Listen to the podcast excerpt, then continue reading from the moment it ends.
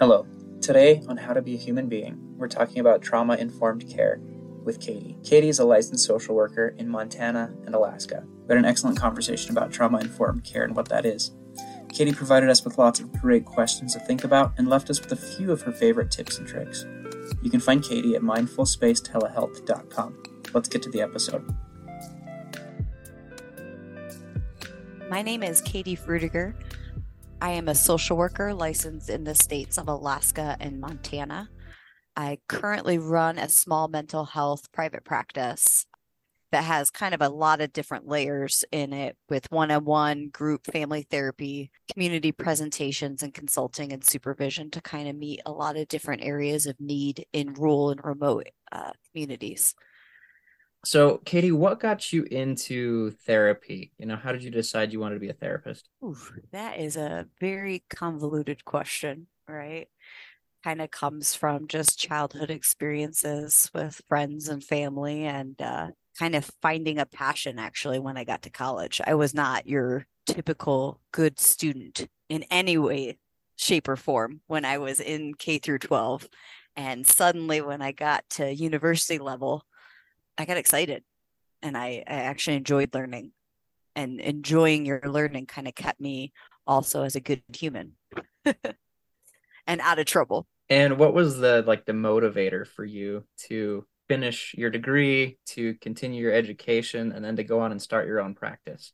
You know, in a lot of ways, it kind of found me. My mother is a is a an Italian woman who's very strict, and she told me I had to go to school and I actually started out school with the degree of criminology with an emphasis in juvenile delinquency. And a lot of that kind of was shaped from my childhood, where a lot of friends and family got into different drugs and addictions um, and doing various criminal activity. And as I was in that degree, I found social work and I was like, this is way cooler and broader. It's not so reactive to a problem it's more prevention and and how do we address these community systems and and things like that. And as i got into social work i also fell in love with psychology and public policy. So i got four degrees in my undergrad. And uh, then realized you couldn't do anything with any of those degrees until you had your master's. So i saved up and, and went back to school for my master's in social work with an emphasis with a school certi- certification with that. And what does that school certification mean? What does that allow you to do? Professionally allows me to work in schools at an enhanced capacity. So you have to have, with that specialization, you have to have your practicum in a school placement. So with a supervisor who is a, a licensed social worker in that field. And then you have to take, in addition to your normal master's coursework, coursework, special education law, FERPA laws, which are kind of those laws that navigate how student records are distributed, and which is different than HIPAA, which is medical, but in a lot of ways line up. And then as well as a class in uh, just school social work, so social work in a school setting, and kind of all the different assessment models and ways that you navigate your coursework or your caseload. Knowing a little bit about your your background, you spent some time up in Alaska working in some schools up there. Do you have anything you learned up there you could share with us? There was a lot of learning that happened up there. I lived in a region of Alaska that was not on the road system. I was about 400 miles west of Anchorage, and Anchorage was the nearest city on the road system. I lived in a region that is Yupik tribal grounds, and the Yupik people are I think, one of the largest tribal entities in North America that predominantly speaks their own language and lives a subsistence culture. So it was a every day was learning. You know, it was very different than the way I was raised or brought up, and you had to be open and and humble and, and have a little humility to to learn something new every single day. I kind of want to start getting down into the meat and potatoes of this conversation. Question number one is what qualifies as trauma?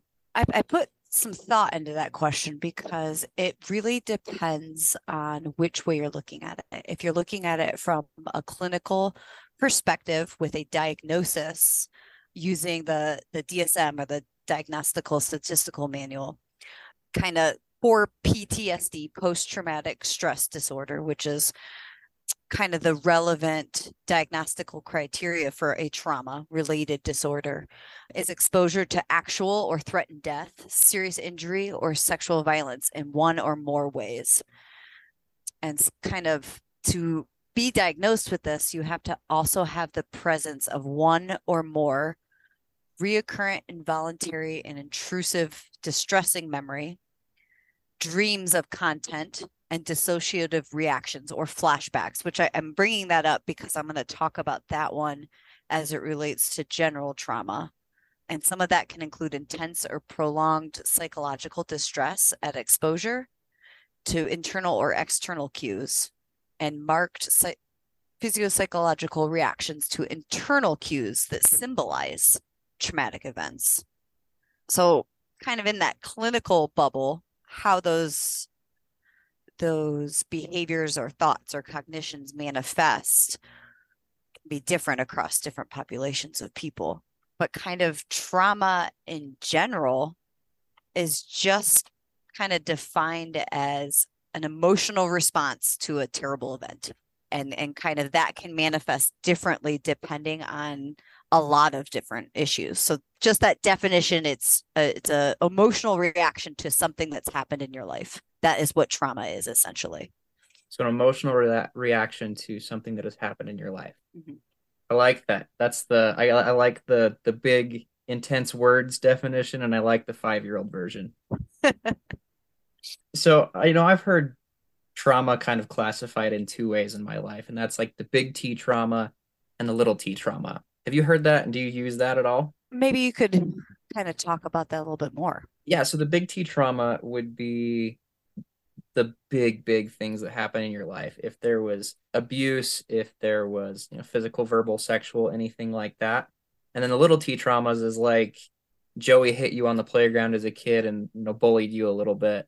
And it didn't really affect anything in your life, but you realize 10 years down the road that there was just like that one little thing that maybe wasn't you know a huge part of your life that has shaped you in ways that you didn't expect? Well i i, I kind of like the differentiation of that big t and the little t but kind of in terms of crediting something as a little t i guess it, just in the the frame of your example right? Something happened when you were a child you got over it then and it comes back later so some of that can be, you know, relived trauma through a relapse or, or through a flashback, right? And some of that isn't necessarily a trauma, but a learning experience, something that's created and shaped the way you view the world, which is any experience, whether it's trauma related or not, helps you view and, and shape your world. So we've got kind of a good little definition going here of trauma is an emotional response to a terrible event and that kind of leads into the next question I had. Maybe are there different kinds of trauma? Absolutely. Trauma can occur once on multiple occasions. I, I, mean, it can have an individual experience or more than one type of trauma, right? So, PTSD is the mental health disorder associated when someone's experiences or witnesses a trauma. And some of that can go into physical sexual or emotional so the emotional side is is maybe more neglect and kind of things around that. Um, they can be acute. It can happen one time and cause a physiological response. It can be chronic where they're experiencing the same thing over and over and over again maybe in an abusive relationship. Or it can be complex and they have just lots of things that are happening in their life that are traumatic that kind of add up. Um, for the disorder, for the clinical description, those kind of symptoms need to manifest for more than a month, but can begin as as late as three years later. Really? Mm. That is, I didn't know that. Yeah, they with the new, so kind of trauma in general has had a very long history. The emergence of post traumatic stress disorder didn't even come into the DSM until the 1980s. And a lot of that was due to the Vietnam War and kind of reactions that veterans were having coming home from the war without, with, you know, their whole frame of reality being challenged by a lot of peaceful protesters, right? I'm, I'm air quoting that because in a lot of ways they were not peaceful. It was it was um, emotional warfare on on a lot of people, and kind of even going back further than that, going into the early 50s or late 50s, early 60s was kind of that deinstitutionalization process where we were looking at psychiatric units as holding cells, right? And and we had a mass amount of people who were released with no aftercare in sight, right? So we had a president who said, Hey, I'm going to take all this money away from psychiatric units. I want you to revamp this and make this better. And then the Vietnam War started, and all that money he took from mental health went into the Vietnam War. And now we have all these veterans coming back with serious, complex, and chronic traumas who have no cushion or support.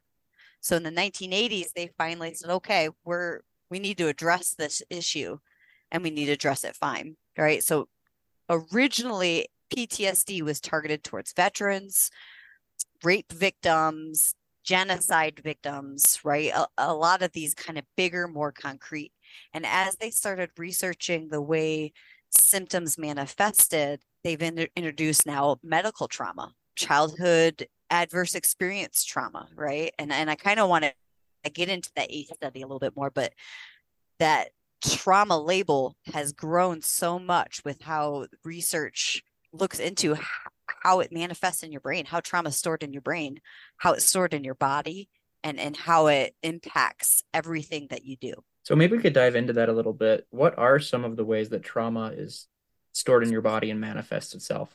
That's another big one. So, but to kind of keep it simple and and sake of time, right? We have uh, a stress response, right? And some of those stress responses are very important to us. Like getting stressed out before an exam might push us to work a little bit harder, right?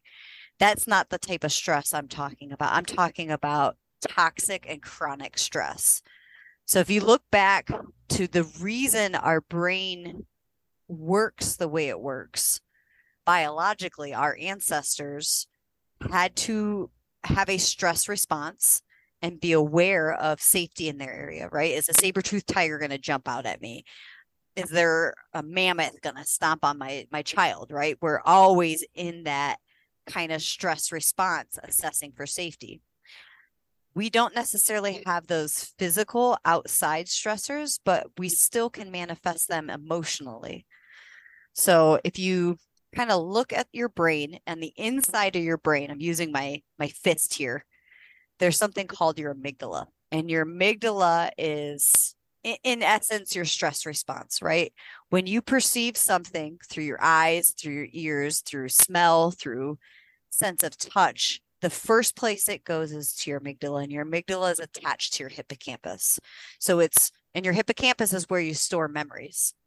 So basically, essentially, it's going through your list of memories and experiences and saying, is this safe or am I at risk of harm here? And if you're if you mm. have an amygdala response, as a lot of people are saying, it's kind of that flip your lid response, right? You've got your amygdala inside your fist and if you perceive something as threatening, and remember, it's perception, it's not real, it could be perceived threat, you flip your lid, which means your brain is dumping cortisone and adrenaline, which biologically allows you to get away from perceived fear of safety. What it's actually doing in your brain is disconnecting your frontal lobe. So, your frontal lobe is where you apply any logic or reasoning or problem solving to a situation. When you're having an amygdala response, a, a perceived safety issue, your body's natural ability to protect itself dumps adrenaline, tells you to get away, fight, flight, or freeze in any of those situations, right? And and it causes a lot of judgments to be impaired because it is literally disconnecting your frontal lobe. So how could someone realize this was happening? Maybe somebody who had some trauma as a kid or in the past and they've never received help for it. They've just said, you know, I got over this. They think they're doing completely fine. what are some signs that they could look for to say, oh, wait, maybe I didn't deal with this? You know, a lot of that is comes with that dissociative disorder part of PTSD, right? It, it's disassociating yourself from your reality, having gigantic reactions to a small issue, right? Something that that to somebody else is perceived as that that's not a safety issue at all. You're very much so overreacting to that. And some of that is your amygdala response. And it may not even be similar at all in anybody else's mind to the trauma that you experienced, but maybe something you saw or heard or smelled or felt or sensed triggered that past trauma. And now this scenario where you are late for an exam and your professor says, Why are you late? You react in a way that is very aggressive because it it triggers your brain into that hippocampus and says, Hey, before when I was questioned about things like this, I was going to get beaten or sexually assaulted. And this is has not none of those safety precautions related to it, but that's what your brain's telling you. Yeah, that is a really really good explanation of that. A like a big reaction to a small issue. So I think that that could prof- probably be called like the fight response. Fight, flight, or freeze kind of can all be related in that. You know, the fight is obviously you're in in confrontation. Okay. And then the freeze, you might just not be able to say anything and sometimes appear to be ignorant of something or appear to be naive right and it's it's just a response that's coming out of your brain it's nothing that is any frame of reference on your intelligence and then you have flight where you just want to get out of there and sometimes you might compulsively lie about something just to get out of that situation and in any three of those responses you're also having that physiological response increased heart rate sweating racing thoughts, fidgeting behaviors, all of those kind of come into that as well. This has been very good, honestly, to kind of break it down for people. Part of this show is just encouraging people that if they need help, to go get help. But sometimes it's hard to recognize when you need help. And so if you maybe have experienced this, you walk in and somebody says something and you just have a giant reaction, or you freeze up and just can't function anymore this might be a good time to think about going and talking to somebody about your past. So let's kind of keep on moving and talk a little bit about trauma informed care. So I think this puts it all in one basket. Am I right on that? Well, this is kind of a it's not new and emerging, but it's finally getting some face value in in American politics and media. And if you want, I can just jump right into my nerd spiel. Yes, absolutely. what is it? So, the adverse childhood experience, um, it's called the ACE study. And this is really when adverse childhood experiences or experiences of childhood trauma finally were recognized as something that that the CDC needs to pay attention to, that the psychiatric units need to pay attention to, that just medical professionals in general need to pay attention to. And it the first study was conducted at Kaiser Permanente from 1995 to 1997. And over at that time they they went into over 17,000 health entities around California mainly was where the original study was done.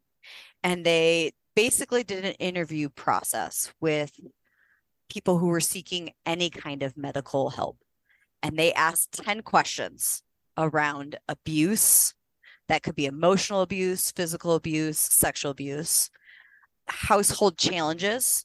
How was your mother treated? Was your mother treated violently in front of you? Was there substance abuse in the household? Was there a mental illness in the household? Was there parental se- separation or divorce? Was there incarcerated household member? And then that last category was on neglect. So emotional neglect or physical neglect. So 10 questions total. And you got you could either answer yes or no to these questions. So a yes gave you an ACE score of one, right? So you could score anywhere from zero, like none of this happened, to an ACE score of 10. all of these ha- things happened to me before I was the age of 18. And with this, they found a number of things, but the most kind of big thing that made people actually pay attention is the higher your ACE score, the more likely you were to develop diabetes, cancer, or heart disease. Obviously, well, maybe not obviously, but kind of perceptually, we can assume that someone with a higher ACE score is going to have higher rates of mental health illness in their own family, higher rates of incarceration or school dropout, right? We we kind of knew that going into it, but this study really broke it down. And when it's actively addressing diabetes, cancer, and heart disease, things that our tax dollars are affected by, people started paying attention. So when this study kind of first came out, people were excited. They want, okay, what do we do about this? And what they found is the higher your ACE score, the more correlated you were to these health diseases. But they did find individuals who had an ACE score of 10 who had none of these negative health outcomes. And they started studying that. Why, why were these individuals having successful health outcomes mentally and medically and physically and, and emotionally with all these things going on? And, and what they found was a whole list of things from these individuals between after school activities, sports, community, church, you know, all of these different kind of protective factors that helped them get through these adverse child experiences. But the number one thing a- across all of the individuals they interviewed was this idea of resiliency and this idea that they had one, just one healthy adult that checked in on them on a regular basis. Maybe that was a coach or a teacher or a or their priest, someone who just on a regular basis said, "How are you doing? What's going on?" And with all that research started trauma informed care, right? So with the ACE study, we found we not only found out your the higher your ACE score, the more correlated to medical and mental issues in your future, but we also found out they're super common. 68% of individuals have at least an ACE score of one, and one in of six people they interviewed had three or more. Right? I mean, that's huge. A lot of people have adverse childhood experiences.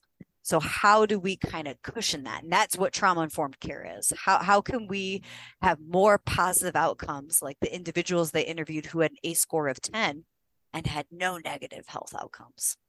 And with that comes in trauma informed care in schools. How are we checking in on kids? Maybe parenting classes, free childcare in communities. All of these different things kind of go into trauma informed care. That is probably the best five ten minute explanation I could ever ask for of trauma informed care. I did some research on this in preparation for this podcast, but that was far more in depth and far far greater. So thank you. And I just had one thing I kind of wanted to jump back to in this study, right? You said that they noticed that people would have a higher chance of diabetes and heart disease. And immediately my brain went back to our conversation earlier of the fight, flight, or freeze.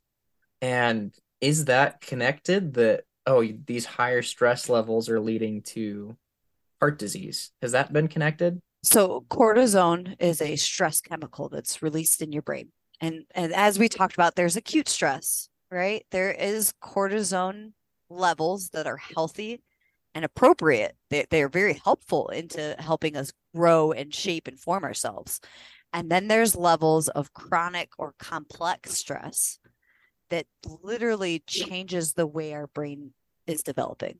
So a big part of this study focused on people under the age of 18 because that is, you know, your brain is still forming until you're 25 and having a lot of these changes happen at a younger age versus maybe an adult who's experiencing some of these. There are differences in the way your brain is developed. And with that cortisone and adrenaline dump, that's increasing your heart rate. I mean, that that's putting stress on your heart, on your liver, on all of your organs. It's all connected.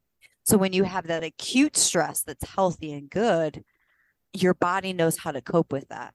But when you have chronic or complex stress is not supported by some factor of resiliency, your body doesn't know how to cope with that and it changes. And that that's where you're finding those those chronic heart disease, cancer, diabetes, because it's putting all kinds of undue pressure on all of that if it goes untreated and unsupported. Okay.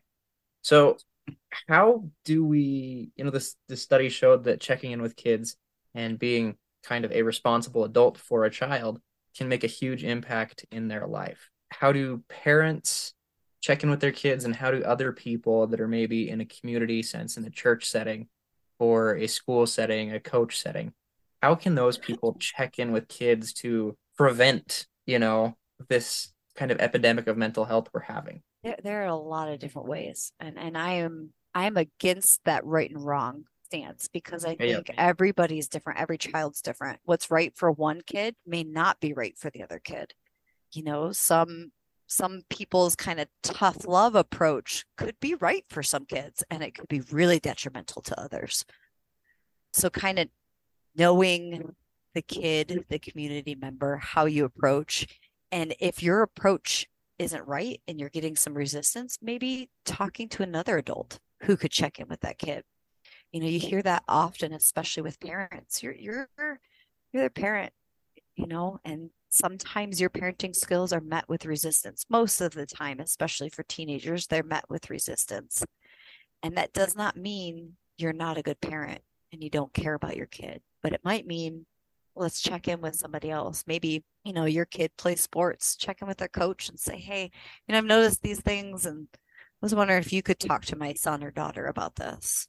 Or, you know, if they're in a youth group or a teacher they're close with or an adult friend they're close with, you know, and, and then I, I kind of circle back to that adult because a lot of times when children and teenagers are processing events during those, you know, prime years of cognitive development, they might need to talk to somebody who has some more experience and maybe more connections to their frontal lobe.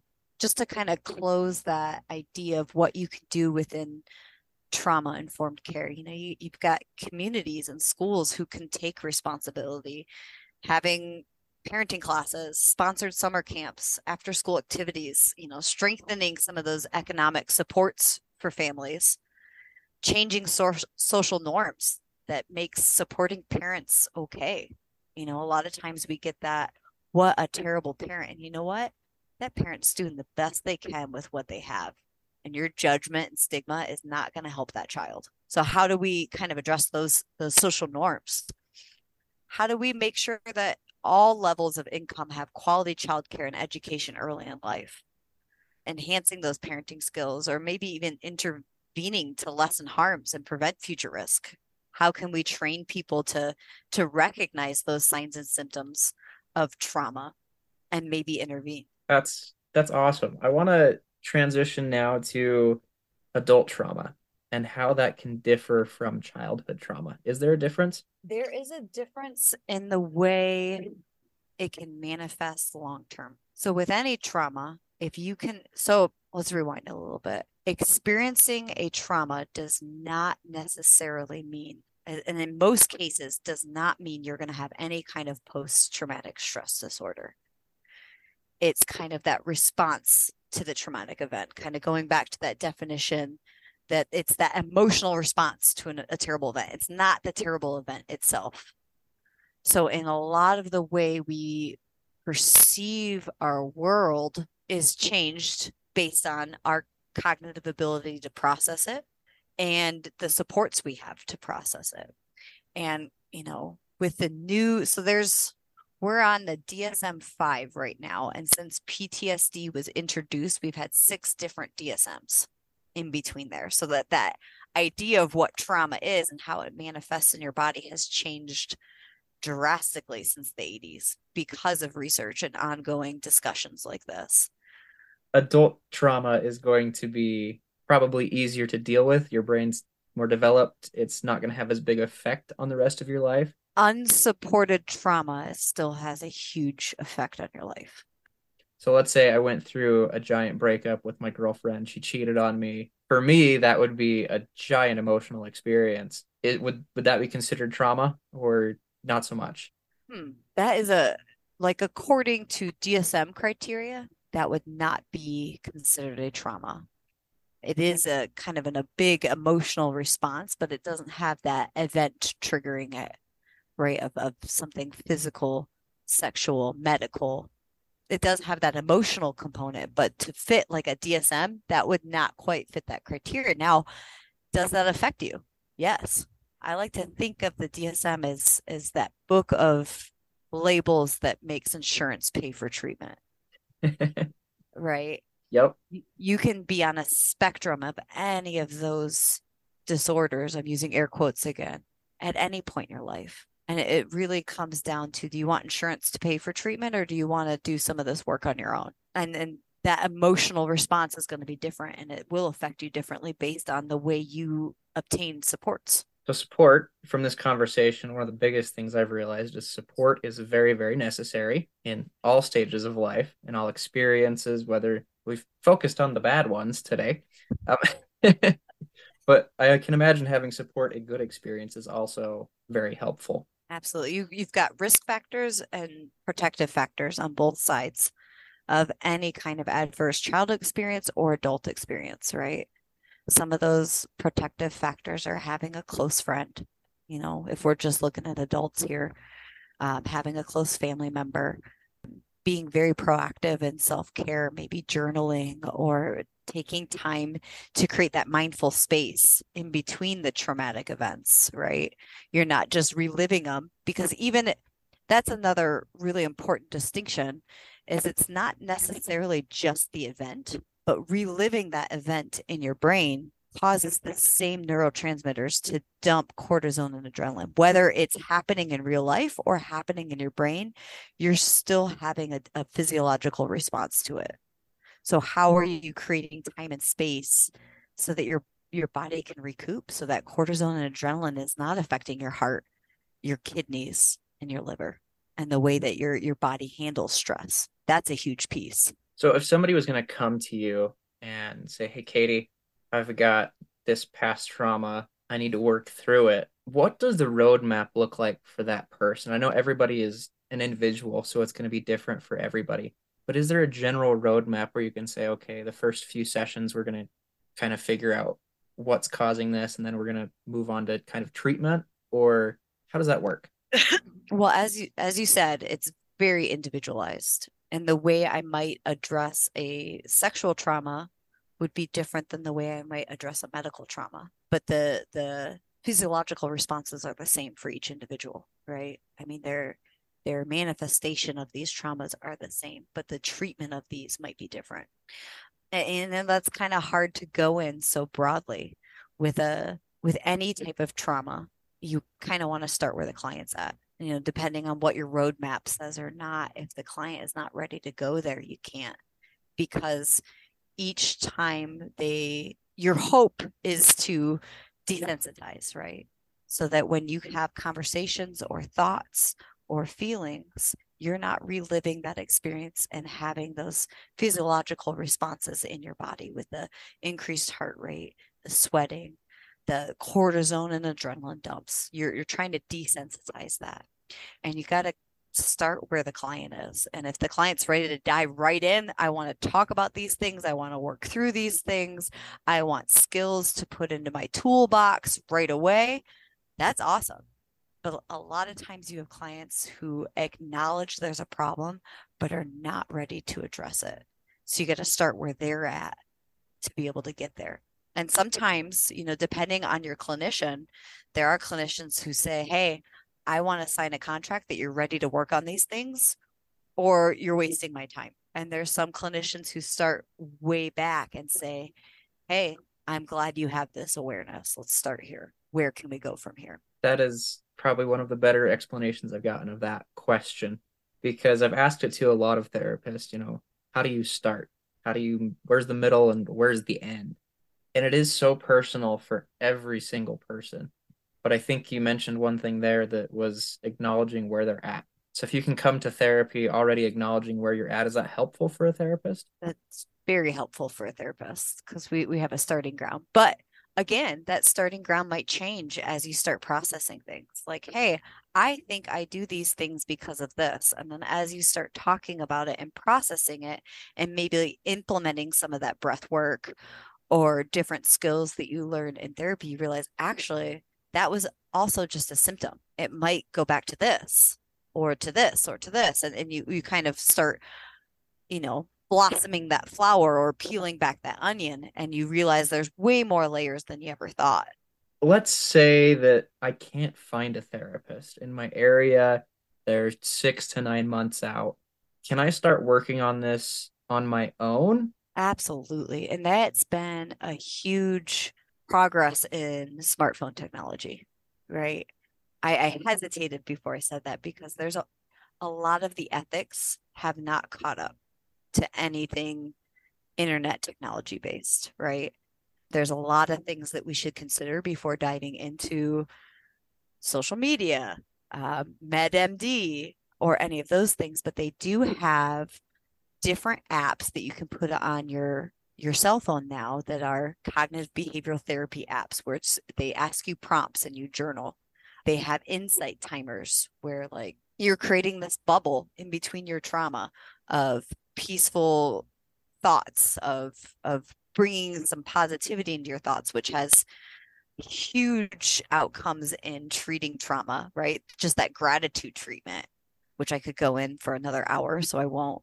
But there's all kinds of different mindfulness apps and different things that help you create space and maybe start working on that through journaling, through positive recollection of experiences, right? But depending on your trauma response, some of those could trigger more responses. So you kind of have to have that self awareness that, hey, I could either start this on my own or be, wow, I really need some help with this because I'm having more triggers to these helpful aids than any any positive experience and that's when you kind of want to reach out to a, a professional or a or a support group i think one of my final questions in this trauma section is what are some of your favorite tools to help people? That that's a that's a tough question because just like trauma's an onion, you know, the the treatment to trauma is an onion. What are your favorite ones that you maybe do on a personal basis? On a personal basis, I do a lot of journaling. I do daily gratitude morning and night. Uh, there's a lot of neuroscience behind the idea of transforming your neural connectors through gratitude and positive recollection and just being able to rewire your own brain. Just coming up with three things you're grateful for every day.